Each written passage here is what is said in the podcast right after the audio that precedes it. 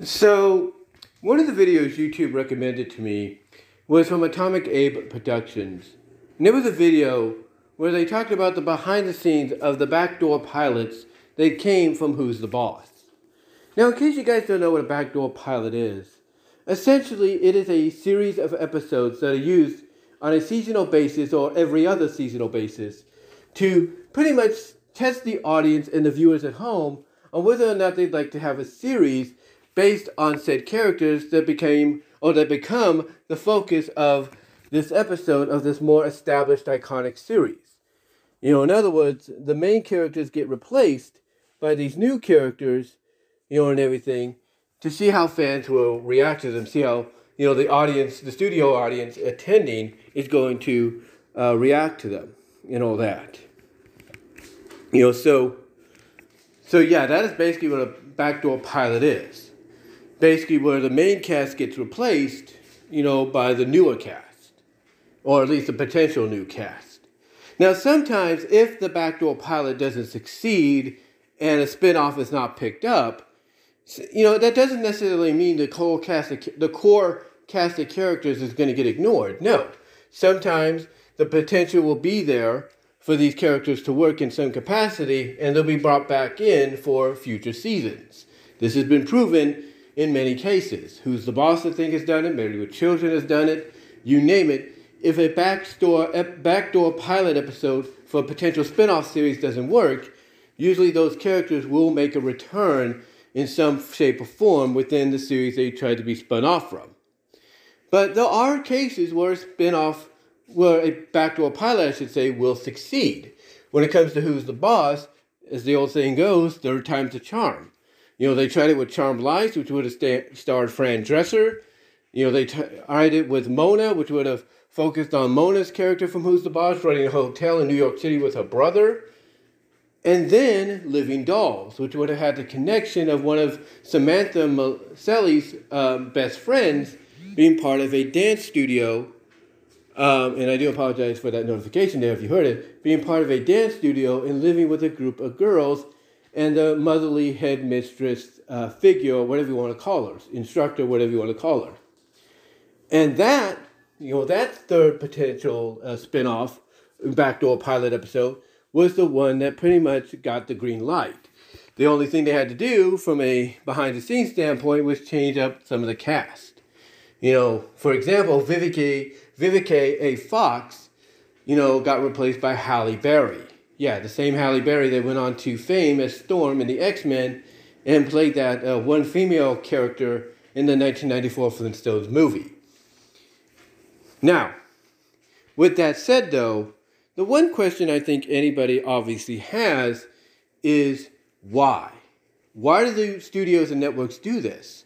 Why do they use episodes, you know, once or twice a season or every other season you know, as backdoor pilots to try to spin off into new series. It's real simple. It's because they're trying to find the same success that they found with the series they're trying to spin off the show from. In other words, they're trying to find that magic again. They're trying to catch it lightning in a bottle again. And because they're trying to do that, they also believe that if they succeed, not only will they get a new series out of it that's based in the same, you know, timeline and continuity you know, as the series is spun off from, with potential crossover episodes here and there. But financially, they can rake in the big bucks. They can rake in the big bucks and everything, and hope and hopefully see the and hopefully find the same kind of success they did with the original with the series that, with the series with the new series, series like they did with the original series it was spun off from. That was a, that's what I was trying to say. Now, does it always work? Does it is it always a success? No it's not always going to work. It's not always going to be a success. I mean, like I said, Who's the Boss had three attempts until the third one, Living Dolls, got the green light. The other two did not. And same could be, same, same easy for me to say, same could be said for other you know shows that did the same thing. Married with Children, I think, has done it a couple of times, and neither one of them ever succeeded, as far as I know. Um, what else did it? What else? What other shows did it?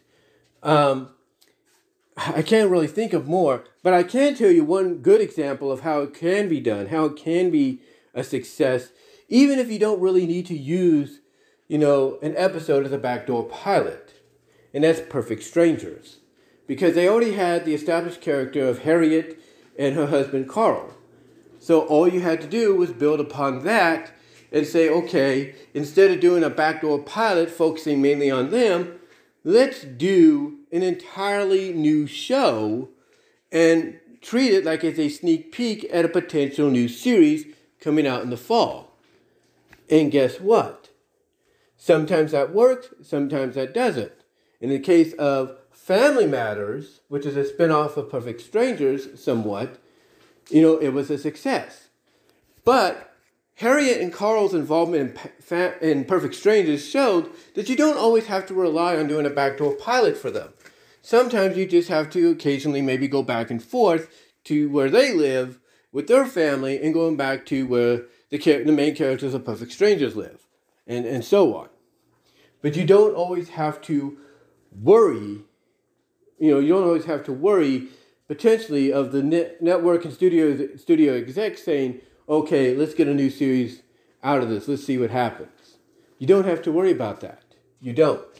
Because you pretty much already have everything set up and ready to go. All you have to do is just go back and forth, if you will, with the characters and the living environments, and then maybe take the premise of, you know, Harriet and Carl's relationship and all that that gets established on Perfect Strangers and say, let's run with that. Let's see what happens, you know, if we give it its own little series and kind of treat it, you know, like its own, kind of treat it like a sneak peek, which is a secret way of saying, here's the pilot to a new series. Let's hope you like it. And if it works, it works. You know, and we get a new series. You know, and if it doesn't, then, you know, hey, you only have that, you know, one sneak peek and, you know, the, you know, the, you know, vision of what potentially could have been, and that's it. You know, you know, potentially that's it. But honestly, honestly, there are ways to make a spin-off series based in the same continuity, you know, as a show. The you know are ways of doing that. You know, you don't necessarily have to go the backdoor pilot route. You know, with an episode of an iconic series or an established series, you don't have you don't always have to do that. But there are other shows that have done this too. Like I said, you know, where they would use an episode sometimes to you know as a backdoor pilot, and sometimes you know, sometimes, you know, just like with Family Matters, you know, sometimes they don't really do that, but because maybe the sneak peek, which is secretly a pilot, doesn't get picked up, that sneak peek gets integrated in to the episode rotation of this show that it was supposed to be spun off from. You know, so it will so basically by doing that, by putting it in that, you know, kind of manner, if you will, it feels like it becomes a backdoor pilot. You know, one of the shows that my mom likes watching, and she's loved watching this since it came out, is Golden Girls. And Golden Girls has had several episodes throughout its run, you know, mainly towards the end or in the middle of the series, where they will use an episode as a backdoor pilot.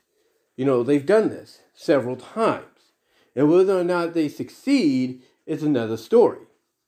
You know, obviously there are times, I think there was maybe once or twice they actually succeeded, but that success didn't last but one season, and that was it. You know, so, you know, so yeah, there have been opportunities after opportunities, you know, for them to do it, but it never happens. And I think there may have been one time where they did do a series with a new core cast of characters that had appearances on Golden Girls. You know, I think at one or one or two times, they actually decided to do an episode, just like let's say Family Matters was done, sort of like a sneak peek of a potential new series coming in the fall, and it didn't work. Unlike Family Matters, it did not succeed. Nobody wanted to see it, so NBC didn't. I think it was NBC. They didn't pick it up. You know, they didn't pick it up. You know, so Golden Girls, you know, pretty much took I think that episode and put it into had it put into the rotation to act like a backdoor pilot, even though it necessarily really wasn't. The same could be said for Family Matters. If nobody wanted to watch that episode of Family Matters when it got when it was given a sneak peek and everything when it was, that episode of Family Matters, in my opinion, would have been rotated right into the episodic run of Perfect Strangers and just treated like a backdoor pilot, even though it initially wasn't. But yeah, that's why studios do this. No matter how they do it, whether it's using an episode or so from an iconic series to do it, or maybe taking the elements that they already have established and saying, okay, let's go from here, let's see what happens here, you know, let's you know test the waters with this sneak peek, da da da. You know, studios do this because they're trying to, like I said, find that same kind of magic, that same kind of lightning in a bottle that they found with the series that they're spinning, you know, these ideas off of. You know, they're trying to do so. And mainly, of course, that means they want to try to see if they can make more money out of it. Because more because if they get a they get the green light, if you will, what that means is not only do you get more not only have you found that not only have you captured lightning in a bottle again, not only have you found that magic or found that you still have that magic to you know make something good, but financially the merchandise that can come from it, you know, will be rolling in. The viewership numbers hopefully will go up. You know, and everything. And that's why they and that's why studios in the long run they do this. That's why they do it, pretty much. It's not because, oh, we just want to see what happens and all that. No.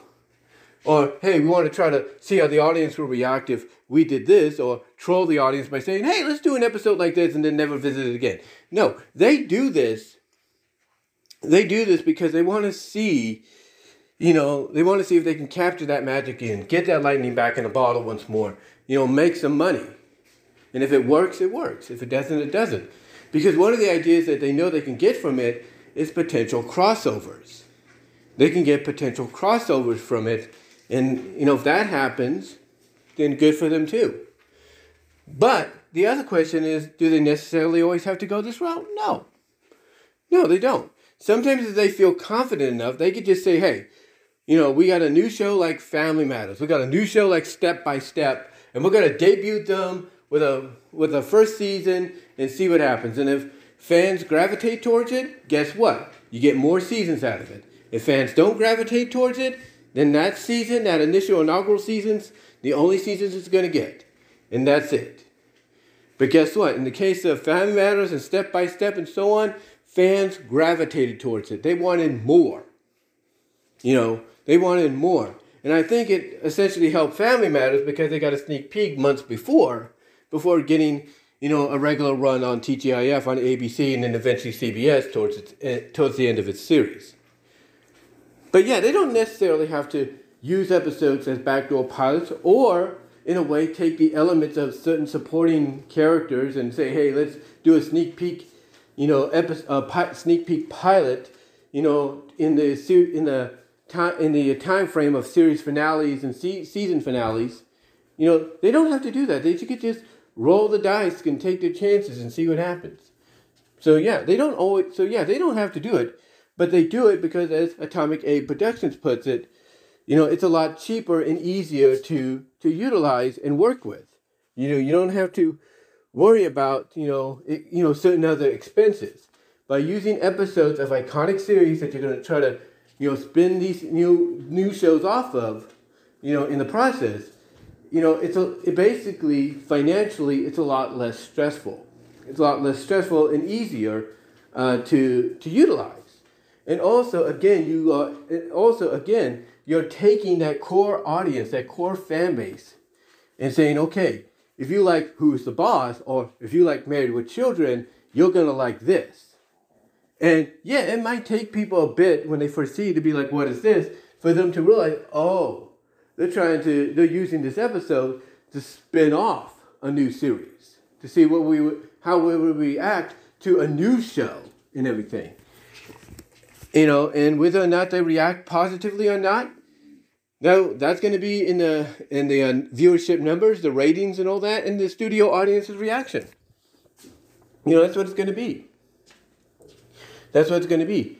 But here's, here's the one thing I do notice I think when I look at, let's say, going back to Who's the Boss, why I think Living Dolls succeeded is unlike the other two potential spin-offs that they were trying to do, Charmed Lives and Mona, there was not that much emphasis, even though she was in it, you know, and there was that connection of, you know, the the uh, mother figure or teacher figure uh, connection, sorority rise with Angela, Judith Light, Light's character, you know, and even though Alyssa Milano's Samantha character was in it, there was, um, there was more originality.